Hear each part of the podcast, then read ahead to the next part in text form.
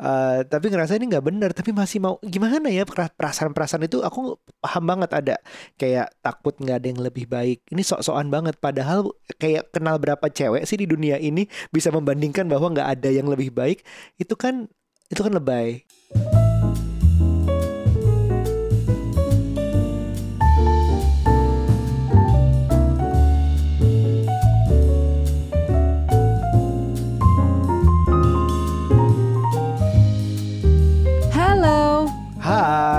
kabar? Semoga tambah pinter ya. Kenapa gitu. emang?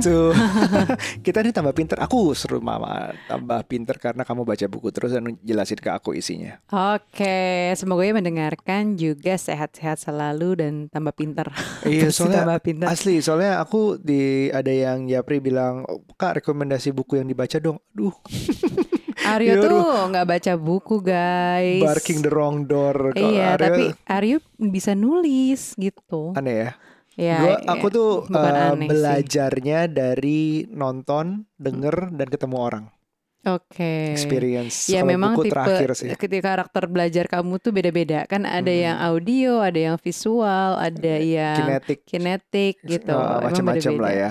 Tapi kita hari ini um, ngerem dulu sedikit dari buku. Iya. Kita malah tertarik karena ada satu email yang masuk ke kita, mm uh, pengen kita bahas. Tapi ingat sebelum kita ngomongin tentang uh, apa yang kita you know kita obrolkan itu bukan saran dari expert. Kita bukan expert. Disclaimer uh -huh. dulu di awal. Kita bukan uh, marriage counselor, kita bukan psikolog, kita bukan psikiater, pokoknya bukan seseorang yang bisa disebut expert. Uh -huh. Kita cuman experience mungkin ya. Iya. Berumur tua. Jadi gini, um, surat ini dari seorang perempuan yang mungkin kita nggak akan sebutkan namanya, tapi karena perempuan mungkin yang lebih cocok membacanya Nucha. Silakan. Oke, ada email masuk. Selamat sore Kanuca Karyo. Uh, perkenalkan saya XXX pacaran selama 10 tahun sejak SMA. Saat ini pacarku ngajak nikah. Namun sampai sekarang masih belum siap rasanya. Hal ini karena background pacaran kita yang kurang sehat dan kurang baik katanya gitu ya. Karena sempat putus berkali-kali, nyambung lagi dan ayah saya pernah ngelarang pacaran sama dia nih gitu. Sampai ayah saya meninggal eh sayanya masih pacaran sampai sekarang. Nah, beberapa kali saat kami bicara tentang nikah, kami selalu berujung berkelahi karena ketidakcocokan acara dan persiapan pernikahan. Nah, sampai akhirnya akhir tahun kemarin beliau mengajak saya menikah. Awalnya sih ragu, tapi saya seperti tidak punya pilihan untuk menolak karena ibu saya sudah menyayangi pacar saya karena beliau sudah mapan dan sudah punya rumah dan lain-lain lah ya. Intinya mapan. Hal yang membuat saya ragu adalah saya takut sama dia nih karena selama ini saat pacaran kalau saya bikin kesalahan dia suka marahin saya sehingga sampai saat ini saya lebih milih berbohong dan merasa aman daripada saya jujur nanti dimarahin dan mengungkit lagi masa-masa lalu. Kal Kak, saya ingin berpisah dan menyudahi semua hubungan ini, tapi orang tuanya memohon saya untuk membahagiakan anaknya nih dengan cara mau dan siap menikah dengan anaknya. Saya juga sebenarnya sangat menyayanginya, tapi takut untuk hidup bersamanya. Saya takut dan masih merasa bersalah karena kalau saya selalu karena saya selalu didoktrin bahwa memang banyak kesalahan yang saya lakukan kepadanya akibat kebohongan yang berlanjut atau ketakutan yang berlanjut juga. Kalau menurut kakak, apa sebaiknya yang saya lakukan untuk melanjutkan hubungan ini? Apakah disudahi saja? Saya membaca dan mendengarkan beberapa informasi tentang toxic relationship dan sepertinya hubungan saya adalah toxic. Tapi mengapa saya sangat merasa bersalah jika tidak bersamanya dan saya takut jika tidak bisa membuatnya bahagia. Terima kasih. Hmm, dia sebenarnya menulis sudah tahu ya jawabannya sendiri iya, ya. aku rasa udah tahu jawabannya. Coba nih yang ngirim emailnya. Coba renungkan, pikir Silakan pejamkan mata dan tanya ke diri kamu. Kamu udah tahu jawabannya. Dari cara menulisnya, dari cara bahkan dia sudah membaca dan mendengarkan beberapa informasi tentang toxic relationship dan sudah menentukan sendiri bahwa hubungannya adalah toxic. Ya. Berarti jawabannya sudah tahu sebenarnya. jadi jadi aku mungkin mau merephrase pertanyaannya. Dia bilang kan Kak, menurut Kakak apakah sebaiknya saya melanjutkan hubungan ini atau saya sudahi saja? Iya. Tapi aku ganti, Kak, saya mau mengudahi hubungan ini. Gimana caranya? Mungkin gitu kali ya. Ah, Bisa jadi. Sebenarnya lagi nyari temen dia gimana caranya biar Nyari gue kabur dari hubungan gitu ini. ya. Heeh. Aduh, gimana, ya? Gimana, Em, Bab? toxic relationship. Menurut kamu definisi sederhana dari toxic relationship apa? Sebenarnya kemarin aku belajar juga soal toxic relationship nih sama eh, psikolognya dari ibunda.id. Mm-mm. Kita habis ngebahas soal toxic parenting. Toxic parenting. Ah, ah. ya di dalamnya juga ada toxic relationship ya. Mm-mm. Sebenarnya tidak ada yang namanya toxic relationship itu hanya predikat yang kita berikan Mm-mm. gitu. Jadi yang namanya toxic tuh sebenarnya tidak ada. Jadi jangan cepat melebeli hubungan kita tuh sesuatu yang toxic, membahayakan, negatif dan lain-lain. Karena, Karena- sebenarnya dari setiap relationship tuh pasti ada aja positifnya. Karena nggak akan terjadi relationship kalau nggak ada positif sama sekali kan awalnya. Iya, awalnya. Nah, Hmm. terus kalau aku justru concernnya bukan si toxic ini. Oke. Karena toxic ini cukup subjektif lah ya. Nih, Uh-uh. Kalau menurutku dilihat nih nih karena aku ngelihatnya dari sisi di luar eh, si yang ngirim email ya. Kita ngeliatnya dari sisi orang luar kan, Iya, nggak iya. tahu yang menjalaninya. Tapi kayak misalnya dia mengasih tekanan bahwa udah pacarannya selama 10 tahun tapi putus nyambung. Hmm. Kamu tuh tahu sebenarnya kenapa 10 tahun dan bisa putus nyambung artinya apa? Mm-mm. Hmm, nggak usah dibahas panjang lebar. Cie. Iya. Tapi tadi podcastnya kependekan bu. Apa? Oh iya bener juga ya. Abis ini Panjang udahan dong ya. aja. Ya aku panjang-panjangin deh oke Jadi 10 tahun pacaran dan ngerasa putus nyambung Itu pasti ada sesuatu Karena sebenarnya Hmm. kamu eh, Antara kamu bosen Antara sebenarnya kamu nggak serak tapi ya udah Atau kamu nggak yakin dengan ada orang lain yang lebih baik dari pasangan kamu Atau kamu ngerasa insecure Kamu ngerasa eh, banyak lah perasaan-perasaan yang bisa kamu selami sebenarnya selama 10 tahun itu menurutku. Karena aku juga Oke. 9 tahun waktu itu putus nyambung kondisinya kayak gini dan dan ya itu karena sebenarnya di dalam diriku aku masih ngerasa untuk nikah apalagi ya untuk nikah eh memang butuh pasangan yang benar-benar sejalan sama kita. Nikah tuh kan nggak bisa pakai putus ya. Ya mungkin bisa cerai tapi itu eh, menurutku mm, dalam kamus tuh mungkin list paling terakhir lah. Wish list nggak paling se- terakhir. Udah nggak sama lah ya sama pacaran. beda beda. Jadi nggak bisa segampang itu. Jadi eh, menurutku 10 tahun yang di emphasize di sini eh, jadi jangan menikah karena lamanya kamu pacaran. Bukan durasi ya. bukan durasinya. Ketika kamu pacaran kamu ngerasa udah paling kenal nih. 10 tahun dong ngerasa Iya. paling kenal banget gue. Udah nikah udah paling gampang dari ujung lah. rambut sampai ujung kaki kelakuan dia kayak apa kayaknya gue udah tahu. Bukan pakai kayaknya lagi gue Udah pasti, pasti. udah tahu gitu kan. Padahal begitu nikah beda. Ada Beda, bedanya. jadi jangan coba yakinkan dulu soal tahunnya menikah ini berapa lamanya. Balik lagi lo tuh se, se apa namanya selama 10 tahun yang lo kenal tentang dia apa sih positif dan negatifnya tapi bisa di list down lo itu sebenarnya yang positifnya apa negatifnya Hmm. apa Karena you uh, lagi again like what I said, you won't be in this relationship if you don't have a good points about him atau about her gitu. Mm-mm. Pasti nggak akan mulai sama sekali gitu. Jadi memang pasti ada positifnya. Oh, Masalah masalah toxic relationship itu pasti udah banyak banget dibahas. Um, ada yang sudah banyak kalau menurut kamu bagus sekali bahwa itu adalah label, Mm-mm. label yang diberikan oleh hubungan yang sudah kurang baik saja gitu. Iya. Tapi nggak mungkin awalnya dari awal tuh kurang baik kayaknya kayaknya impossible. Terus kedua, em, tapi aku ngerasa memang aku di saat-saat kayak gitu juga ngerasa bahwa ini toxic nih relationshipnya. Mungkin dulu istilahnya bukan toxic ya, udah beberapa dekade Mm-mm, lalu. mm-mm. Eh, tapi ngerasa ini nggak benar tapi masih mau gimana ya pera- perasaan-perasaan itu aku paham banget ada kayak takut nggak ada yang lebih baik ini sok-sokan banget padahal kayak kenal berapa cewek sih di dunia ini bisa membandingkan bahwa nggak ada yang lebih baik itu kan itu kan lebay gitu Hmm. ini aku ngomong ke diriku sendiri bahwa nggak ada yang lebih baik tuh hampir nggak mungkin gitu hampir nggak Hmm, mungkin nggak ada hmm. yang lebih baik karena kita belum kenal banyak apalagi aku itu cuman pacar kedua aku dulu gitu Mhm. jadi how do you know nggak ada yang lebih baik? Terus cinta karena kebiasaan.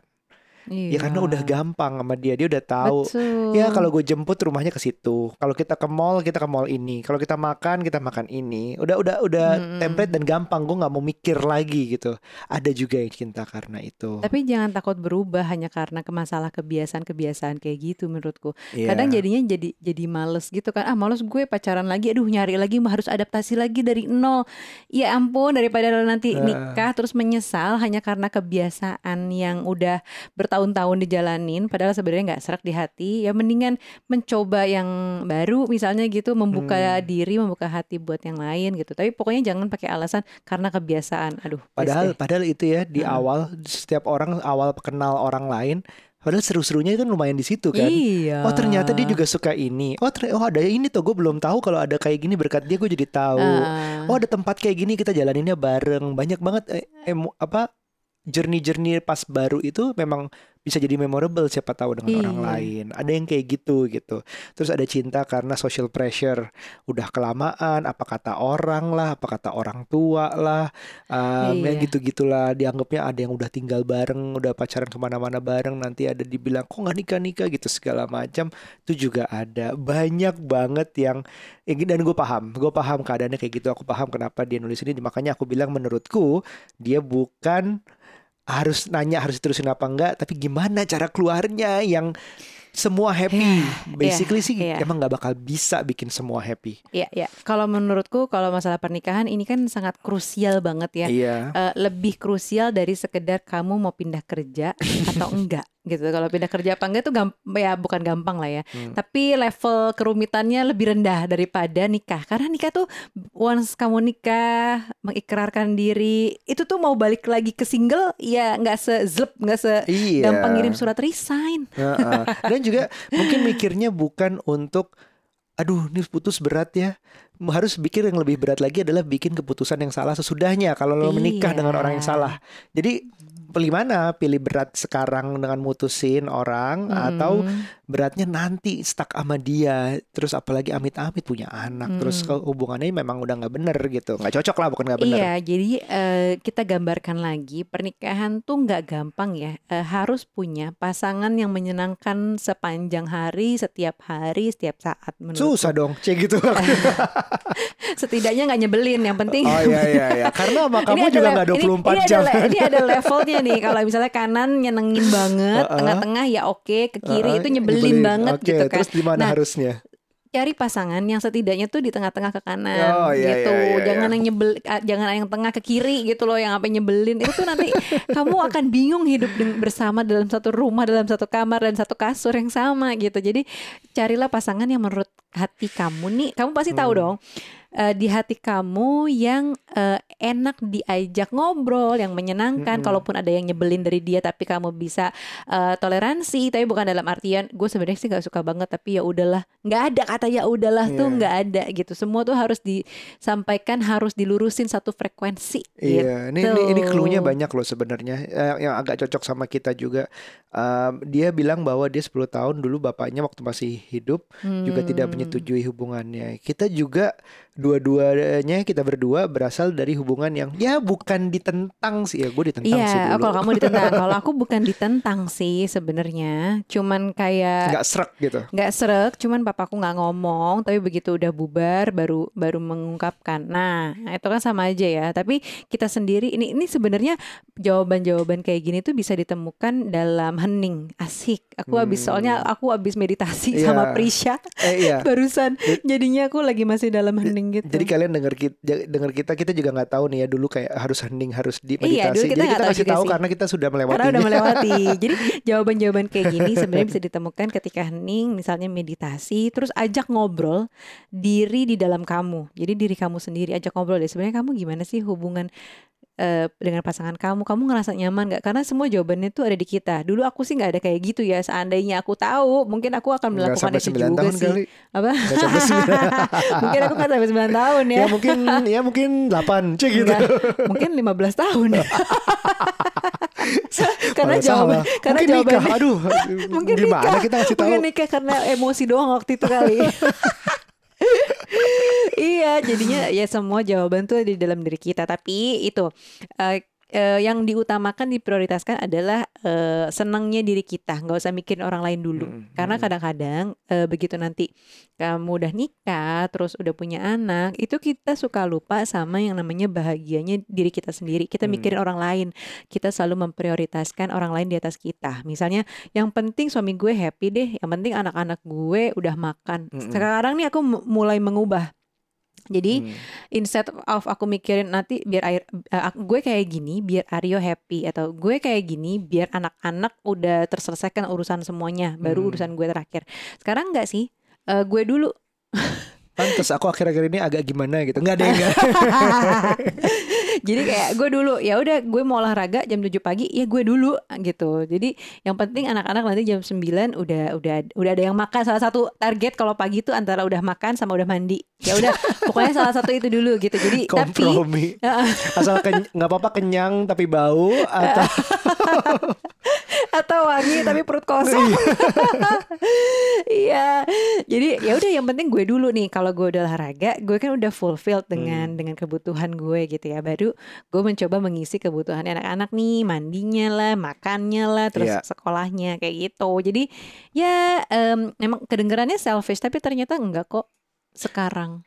Iya, jadi emang emang harus diri sendiri dulu yang diutamakan. Diri jadi, sendiri utamakan. Jadi kalau beneran. Iya, bukan bukan nih, jangan salah ya, bukan berarti lo cuekin total orang lain, mm -mm. bukan. Jadi prioritasnya aja diurutin gitu. Lo tetap harus mikirin banyak orang, iya. Mm -mm. Tapi mungkin sebelum itu jalan diri sendiri dulu. Nah, sekarang jawab pertanyaannya.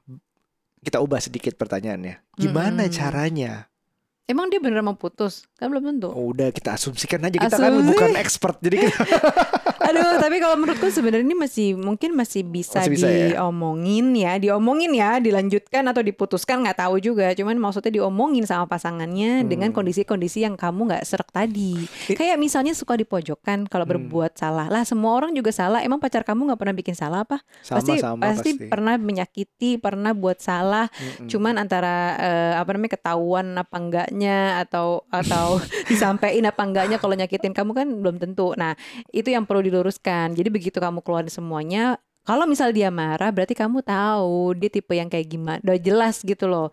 Kamu bakal seperti apa. Tapi kalau misalnya masih mau mendengarkan, masih sama-sama ada niat untuk memperbaiki hubungan. Yang penting tuh niat memperbaikinya sih. Kalau misalnya ada sama-sama niat, ya coba aja lagi gitu di, dilanjutkan dulu. Tapi hmm. untuk buru-buru nikahnya itu sebenarnya aduh, jangan nikah karena buru-buru deh.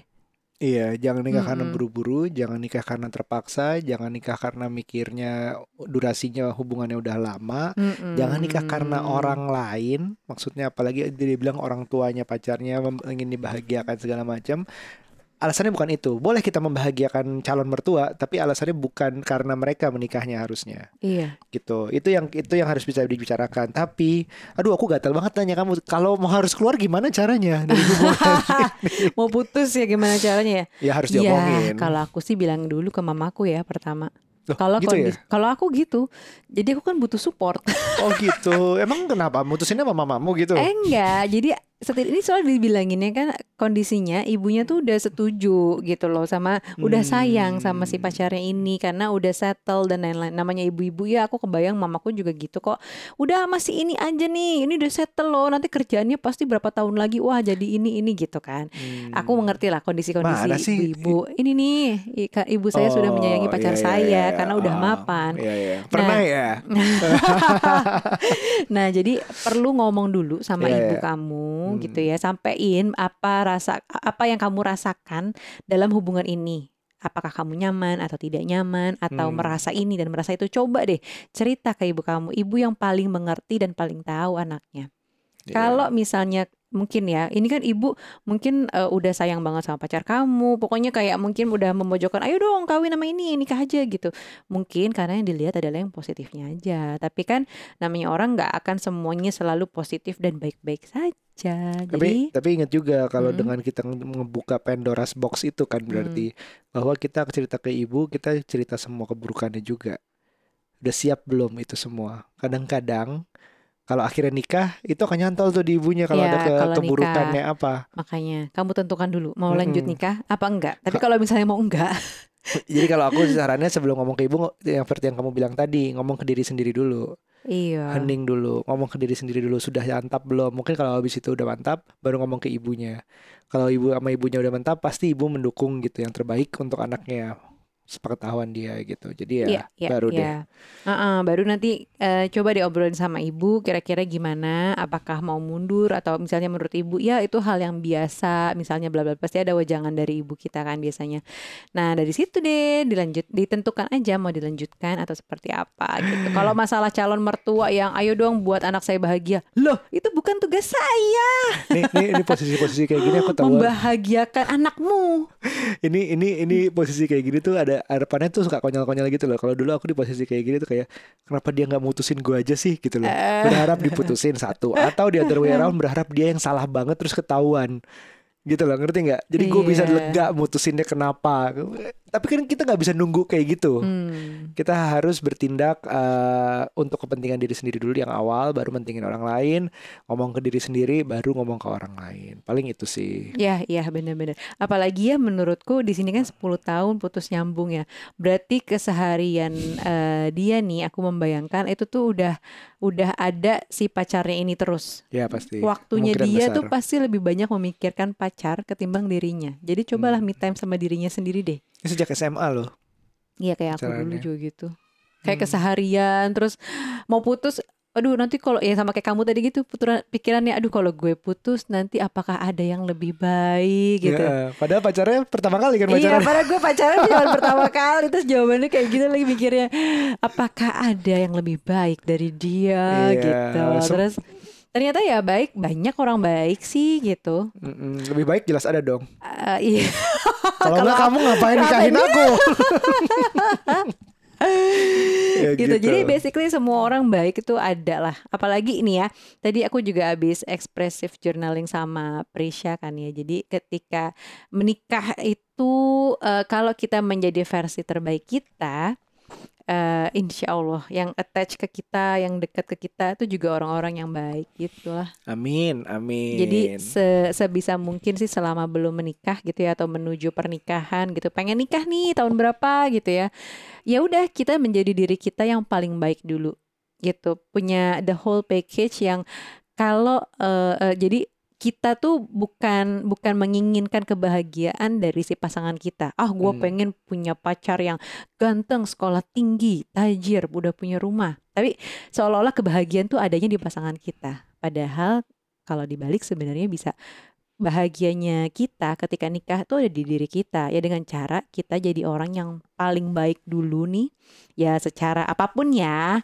Entah looksnya entah eh, di dalam diri kitanya apanya skillnya dan lain-lain. Supaya si pasangan tuh justru happy juga karena kita. Jadi janganlah kita eh, memikirkan kebahagiaan tuh di di di, di orang Hmm. lain gitu. Itu loh yang kemarin kita aku juga sempat beberapa kali ya ada kelas-kelas gitu sama Mas Indra Noveldi ya psikolog pernikahan konselor pernikahan. Itu juga bilang gitu Eh, ada ada pertanyaan yang masuk gitu. Mas aku nggak bahagia nih sama pasangan sama pasangan dia nih sama Hmm, suaminya hmm, gitu hmm. kan. Loh bahagia tuh adanya di kamu katanya Mas Indra. Bukan di diri pasangan kamu gitu. Iya, jadi iya. Jadi ini kamu bayangin aja kalau pacaran disudutkan, kalau punya masalah terus kamu suka dibalikin, bla bla bla. Ya itu aku ngerti lah ya dinamikanya pacaran pasti kayak gitu dulu. Untuk aku dulu pacaran sama kamu cuma sebentar ya, bab kita kayaknya nggak sempet putar balik putar balik fakta kayak gini nih. Iya. Putar balik fakta. Iya itu barusan ya Nucha ngomong aku selalu mikir em, ya itu udah bener bener banget. Cuman mungkin kalian perlu menjalani sesuatu yang mengiyakan itu. Maksudnya agak susah dimengerti kalau misalnya dalam posisi kita lagi cinta-cintanya eh, kita lagi galau-galaunya untuk mencari kebahagiaan dalam diri sendiri itu gimana ya persisnya ya gitu loh Hmm. what ex- what is it exactly to do? Apakah gue harus apa? Gue nggak kebayang meditasi itu seperti apa, hening itu seperti apa. Gue nggak kebayang. Setidaknya kata-kata tadi harusnya bikin mulai lo mencari tahu cara lo sendiri gimana. Bahwa mulai lagi dari kebahagiaan lo ada di diri lo sendiri. Nah, caranya gimana? Setidaknya lo udah tahu bahwa percaya dulu kebahagiaan lo adalah di diri lo sendiri. Nah, caranya gimana? Jalanin cara lo masing-masing Ya gak sih? Iya. Susah soalnya kalau aku disuruh ngebayangin, aku ngebayang aku di umur 25, 23 gitu, bahagia di diri sendiri gimana sih gitu loh. Suka kayak gitu kayak bang. Aku nggak kebayang kalau dibilangin di satu umur segitu. Tapi at least you know now, lo udah denger Hmm. sekarang, dan starts your journey to find that your own peace of mind, happiness. Iya iya iya iya dan eh, untuk konten-konten soal toxic relationship nih aku aku aja baru tahu loh label-label toxic relationship ya sekarang ini bab Di dulu beberapa waktu tahun terakhir kali ini ya baru denger kayak gitu. paling Ha-ha. setahun dua tahun terakhir ya tapi nggak setahun terakhir lah paling tapi waktu zaman kita pacaran nikah tuh 8 9 tahun lalu nggak ada gini-ginian ya bab Nggak ada, nggak ada. Makanya ini aku kayak baru tahu dari sosial media kali ya. Aku baca ya dua tiga dua tiga Iya, tahun terakhir tuh. istilah-istilah sok- psikolog tuh kita baru tahu sekarang oh ada gini ya Kalau Oh, istilah-istilah ABG, eh ABG, anak yang lebih muda gitu dari kita kayak ghosting, kamu udah tahu loh ghosting? Iya tapi iya, kita nggak ada dulu ghosting Nggak ada ghostingan istilah ya. ghosting atau Adanya- apa macam-macam Adanya lah. stalking stalking aja gitu nggak sih? Iya iya iya. Stalking terus apa sih baper baper udah ada. Oh eh itu itu itu baper udah ada belum ya? baper Belum. Belum, belum, Bucin juga belum Bucin ada. belum. Ya udah itu nanti kita undang seseorang yang lebih muda dari kita, pasang- pasangan lebih muda. Sekarang tuh kayak apa sih pacaran kayak penasaran lagi gitu. Anyway, so ingat perlu diingat lagi bahwa kita bukan expert. Mungkin kalau kalau uh, the, the, the your problem is that difficult, is that hard, maybe you should go to an expert. Uh, kita rekomend banget untuk pergi ke psikolog misalnya uh, as a routine basis and in a routine basis kayak misalnya kita medical check up mungkin itu bisa dicoba gitu. Tapi kalau misalnya ini cukup ya start your own journey. Silahkan. Terima kasih emailnya. Kita juga berharap ada mungkin kalau ada email lagi yang menarik untuk kita bahas. Nah, kita pengen banget bahas. Emailnya ke curhat bapak ibu at gmail.com atau Instagram kita di curhat bapak ibu. TikTok kita di mana? belum Oh, belum bikin. ada, belum ada, belum bisa joget-joget. Oke, sampai ketemu di episode berikutnya. Bye.